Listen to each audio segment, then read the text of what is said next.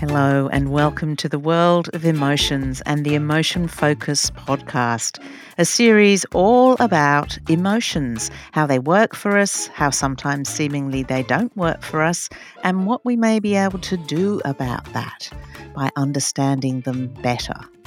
I'm Lou Cooper. I'm your host, and I'm based in Melbourne, Australia. And I'm joined in this series by people from around the globe who have dedicated most of their professional lives to the exploration of emotions. Everything you hear on this podcast is informed by emotion theory and emotion focused therapy.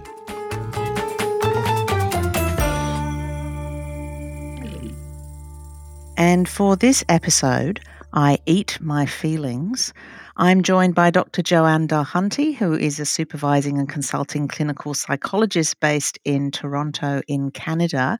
And together with Dr. Leslie Greenberg, Joanne developed emotion focused therapy for eating disorders. Thank you for joining me, Joanne. Thank you for having me, Lou. This is a, a difficult subject to talk about. Anyone who is listening who has experienced an eating disorder or has a loved one who is experiencing or has experienced an eating disorder, it's a really difficult time. It's a big challenge. So, where do we start with this in terms of emotions, Joanne? Lou, it's a great question to start with because one of the things I'm very passionate about saying is while 100% we would not question or ever doubt how difficult this is for the individual and the family of someone suffering in any way from eating disorders or disordered eating or, you know, whatever's going on. But one of the things I kind of object to, so I'll start by a little disagreeing with you, and that is I don't think it's as complicated as it's made out. And why that's so important? Well, one, I believe it's true. But the other is, I think so often, even the professional world um, throw up their hands and say, oh, eating disorders, that's complicated. And that gives people a feeling of hopelessness and that there is no way out. And, and it's just simply not true. We have been amazed, amazed, amazed at what has been possible in terms of recovery when people uh, use an emotion focused approach to understand what the function of the and the role of the eating or not eating has been and how to get a better way to feel and to deal with painful feelings. So rather than just rewind the tape and start again, Joanne, I would like to say how fabulous it is to hear you say that. Yeah, well, I think it it's I, I've always gone around saying, you know, an eating disorder is not a brain tumor. It is not a terminal illness. And yet it is one of the highest death rates in mental health. I don't want to scare people, but it is just the reality. But it's like people dying of something that is completely curable. And that breaks my heart. And every time I give a training or every time I talk to parents or the individuals I do treatment, I'm always like, get your running shoes on because let's do this because there's something you can do. So, where's the starting line? The starting line for me, again, it's simple. I'm not saying it's easy. Don't ever let anybody say and quote me saying it's easy, but I'm just saying that there is a certain simplicity to it. In the emotion focused approach, we understand and see that painful emotion experiences come from unmet needs. And fortunately, unmet needs come from only three basic sources or domains. We have, when we're in our so called formative years, we have attachment or security or love needs. We have identity or sort of recognition needs. Sort of one is like, I need to be held for attachment and I need to be seen for recognition. And the third is we have safety needs. And that one is, I need to be protected. And if again we think about the role of parents, parents have a big job and there's bound to be mishaps, losses, failures, and even traumas and big, big injuries in one or the other of those domains. we can't always hold our children perfectly. We can't always see and recognize and give them the credit that they need perfectly. And we certainly can't protect them from all the ills of the world. But as soon as I understand that if I can look for where an individual and especially with the help of their family, if the family is willing to be involved, where there might have been some unmet needs that resulted in painful emotions, and I understand that eating or not eating is like a magic brain medicine for painful feelings because it works. It numbs people. It's like just as good as taking a strong painkiller. Then I can say, if we can address and acknowledge those unmet needs and find other ways to make up for them, the person doesn't need the medicine that the eating disorder is giving them anymore because they find healthy ways to make up for or compensate for the needs that weren't met. I don't know if that's too long a story, but you can ask me to break it down. So, yes, can you break it down please, Joanne? well, so first let's look at let's look at eating issues. And again, I really I keep saying eating or not eating because we know some eating disorders have people eating too much and others have people starving and lots of people who ha- have messed up eating do both, right? And purging and ex- all the things that go with it. But all this around food there's such fascinating research that you don't need to be a big scientist to be fascinated. The fact that they've done tons of research on rats and Oreo cookies. Uh, and the fact is, you can take normal weight rats and you can turn them into obese binge eaters by starving them and then giving them what's called palatable foods, just foods that are yummy to the palate because they have a sort of addictive quality. And they, the reason that they do is because they calm down anxiety. They actually work in the brain like uh, almost like an antidepressant in the short run. And so does starving. So yummy foods and starvation both are like me taking a good strong dose of pain medicine. So imagine if I'm in emotional pain, if I'm having anxiety or or sorrow that is too deep to handle and I don't have anything or I have depression or something or loss and I either starve or eat too much, it helps. Who wouldn't do that? Is that, do you think of that as a disease or a really smart sort of inner self that finds a way? I always say when dads come in to, to, to help with a child, young or adult child that has an eating disorder, I say, next time you go for knee surgery, are you going to say, don't bother giving me the anesthetic? Uh uh-uh. uh Everybody would say, don't you cut into my knee till you give me my anesthetic. That's what people with eating disorders are doing. They are taking the anesthetic.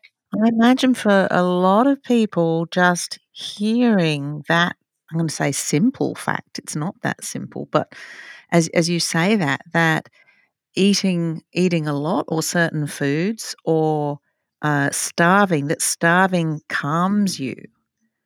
I imagine that that is quite really elucidating for a lot of people. Well, and think of what it does for you and for the people who love the individual who's doing it. It makes them say again, no wonder you're doing this. You felt so bad. You starved. You felt better. Who wouldn't do it? Right? It's kind of a little bit like a drug, like heroin. It's not that we think heroin is good and you might end up dying of it, but it sure works. Yeah, it works. And that's also what makes it hard to find something to replace it with. But you're suggesting that if those needs can be met in a different way, you can replace it. Well, let me get you to look at it another way. I just keep disagreeing with you, don't I? I'm a really yeah, I'm a great guest. because look at it another way. If you had a child who went off into the woods, I used to always use this, and they got lost and then three or five days later, they came out all kind of scratched and a little the worse for wear, but they had survived. They had figured out a way to get through. You could say, well, oh my gosh, they've got, you know, a broken limb and they've got like, you know, this and this going on with them and they've all a mess. But wow, how creative and resourceful were they to find out how to survive? Think of it this way. Maybe we don't say, let's start all over and find a new way to meet your needs. Why don't we say, this person with the eating disorder is incredibly creative and resourceful, not at meeting the need. Starving and stuffing doesn't meet the need, but it does help to manage the pain of the unmet need, the painful emotion of the unmet need. So why don't we say, wow, this person is really good at figuring out how to make themselves feel better. So let's almost just switch the target a little bit and help them see that they figured that out because of their own resourcefulness. And yeah. with a little support, they could find new ways. It's not like, do you see what I mean? You don't have to throw the whole, you don't have to throw the baby out with the bathwater. Yeah, well done for surviving is kind of what you're saying. Exactly. Oh, you you agreed with me. That's a first. I'm such a tough case. So, so Joanne, how do you, by celebrating, if you want the efforts of the person, or celebrating the the canniness of of the person that's experiencing the difficulties with eating, whether it's whether it's eating too much or eating too little or eating in a complicated way, what's the next step? Well, one of the ways, as you say it, you know, it really brings to mind the notion of, you know, that old idea that argument begets argument. I mean, we, it is really a truism, isn't it, of human functioning. If you, if you tell me, don't do that, I'm like, I will do it if I want, right? So if we think again that this is the way to, when I deeply understand you, authentically, I might be eh, like if I'm a if I'm a loved one or even the therapist, therapists of eating disorders, it's hard not to you are scared. You can't even get away from it. You're scared they're going to die. You're scared you, you want the best for them. But if I can uh, recognize that emotion in me, so it's all about the emotion competence that I develop. If I can recognize that emotion, if I can then, for in spite of my own fears, and maybe if I'm a loved one, my own self blame for the fact that you're struggling with your eating. If I can put those, just sort of accept them in me and put them aside and really look at you and say, wow, no wonder you don't eat, or no wonder you end up eating too much when this is the case.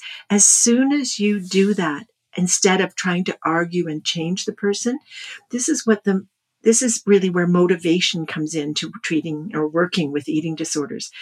When you accept and figure out what motivates the person to do what they're doing now, that is when they find their own internal motivation to change. Whereas when you try to motivate them to change, they're going to give you resistance. I don't know if that makes sense. Yeah, it does make sense. It's like uh, pushing too hard, I guess. Yes, push push makes for pushback. Right? So what if I could look at you and say, wow, no wonder. And this, this, this, it's amazing. It's amazing how you see it. The person will start to say, but actually it's holding me back from going back to school or from, you know, having uh, the life I want or having a family or whatever. But but if you say, but don't you want a family? Don't you want to go back to school? they, they just hide deeper and deeper, right? So it's this real emotion validation just seems to be such a key to making people feel like you're on their side you're on the, you're on the you're in the race with them you're not just standing on the sidelines saying you can do it it's it kind of develops some sort of pride or celebration rather than shame. That's what I'm hearing. A hundred percent. And you know, it's pride versus shame. And you know what else it is? It's imagine if you are feeling like not only maybe that something's you know been hurtful emotionally in your social life or wherever that all can happen but imagine if you haven't felt like um, like you have the power to do something about it it's amazing to watch somebody who doesn't eat how that is power. You know, I once had a client who said to me, you know, their family was it's, it's we don't call the children's aid when a family is into health food. Like this is why we can't blame anybody for it. we just have to look at what happened and try to get our minds around it. Their family was super health foodie just super like we only eat this kind of food and said you know my family used to monitor every single thing that went into my mouth. And then with this bitter like a sad kind of power said well now they monitor everything that goes out do you see what I mean? It's, it's like if you don't recognize and help somebody find their own power, eating is a great way. There is no greater power than starving to death at my parents' table of plenty of food. As you're saying this, Joanne, I'm wondering if people that are listening that may be getting some pearls of wisdom, some some understanding about how their emotions are involved for for them as parent or for them as someone with with an eating disorder. And I'm wondering what you suggest they do with that, maybe new knowledge.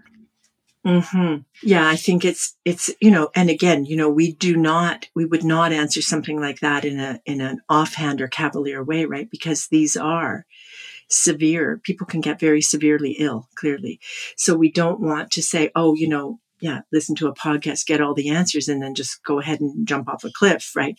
But we can say that being able to start to talk even more, to listen to the individual you know, whether it's a friend, loved one, your own child, you know, being able to really hear what's going on and being able to maybe acknowledge, I haven't really been listening to what's going on, have I?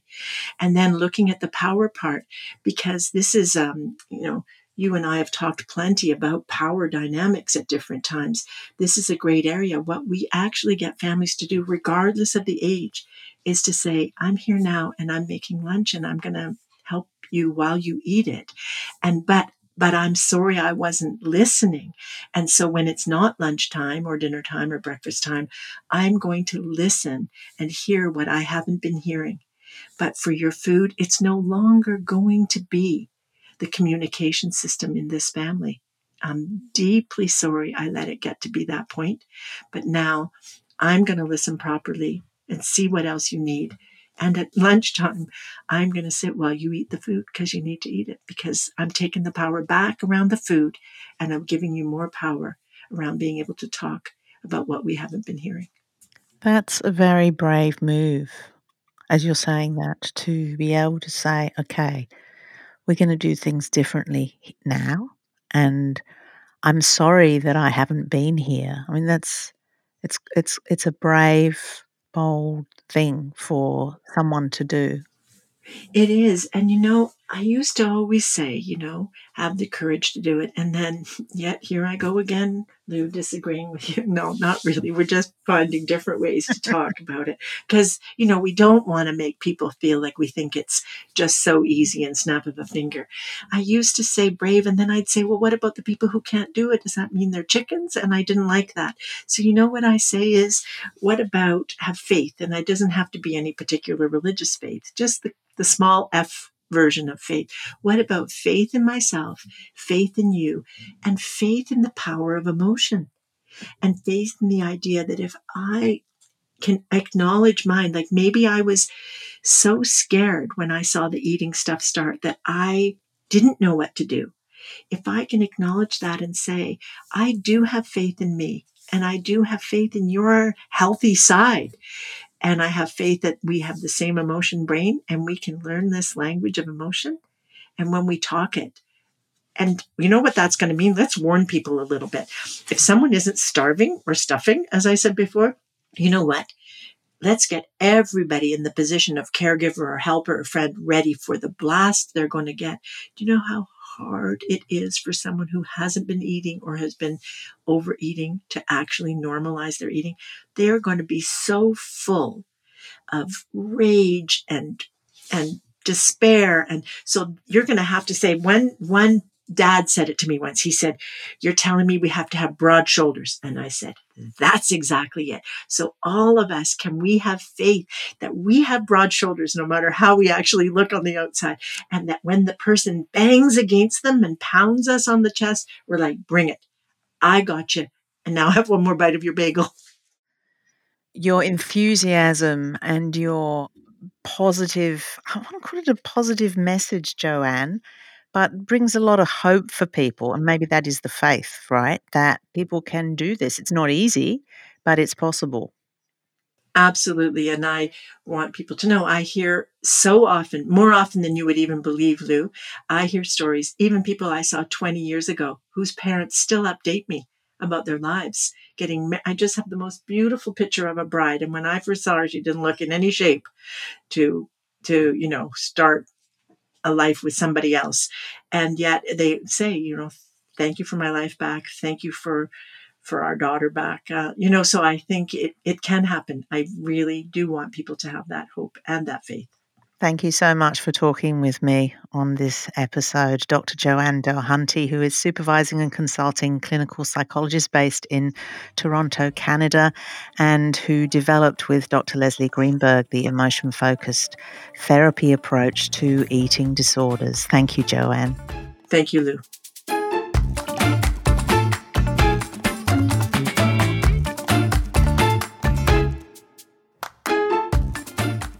If you'd like to find out more about Joanne and about this podcast, please go to our website, emotionfocused.com.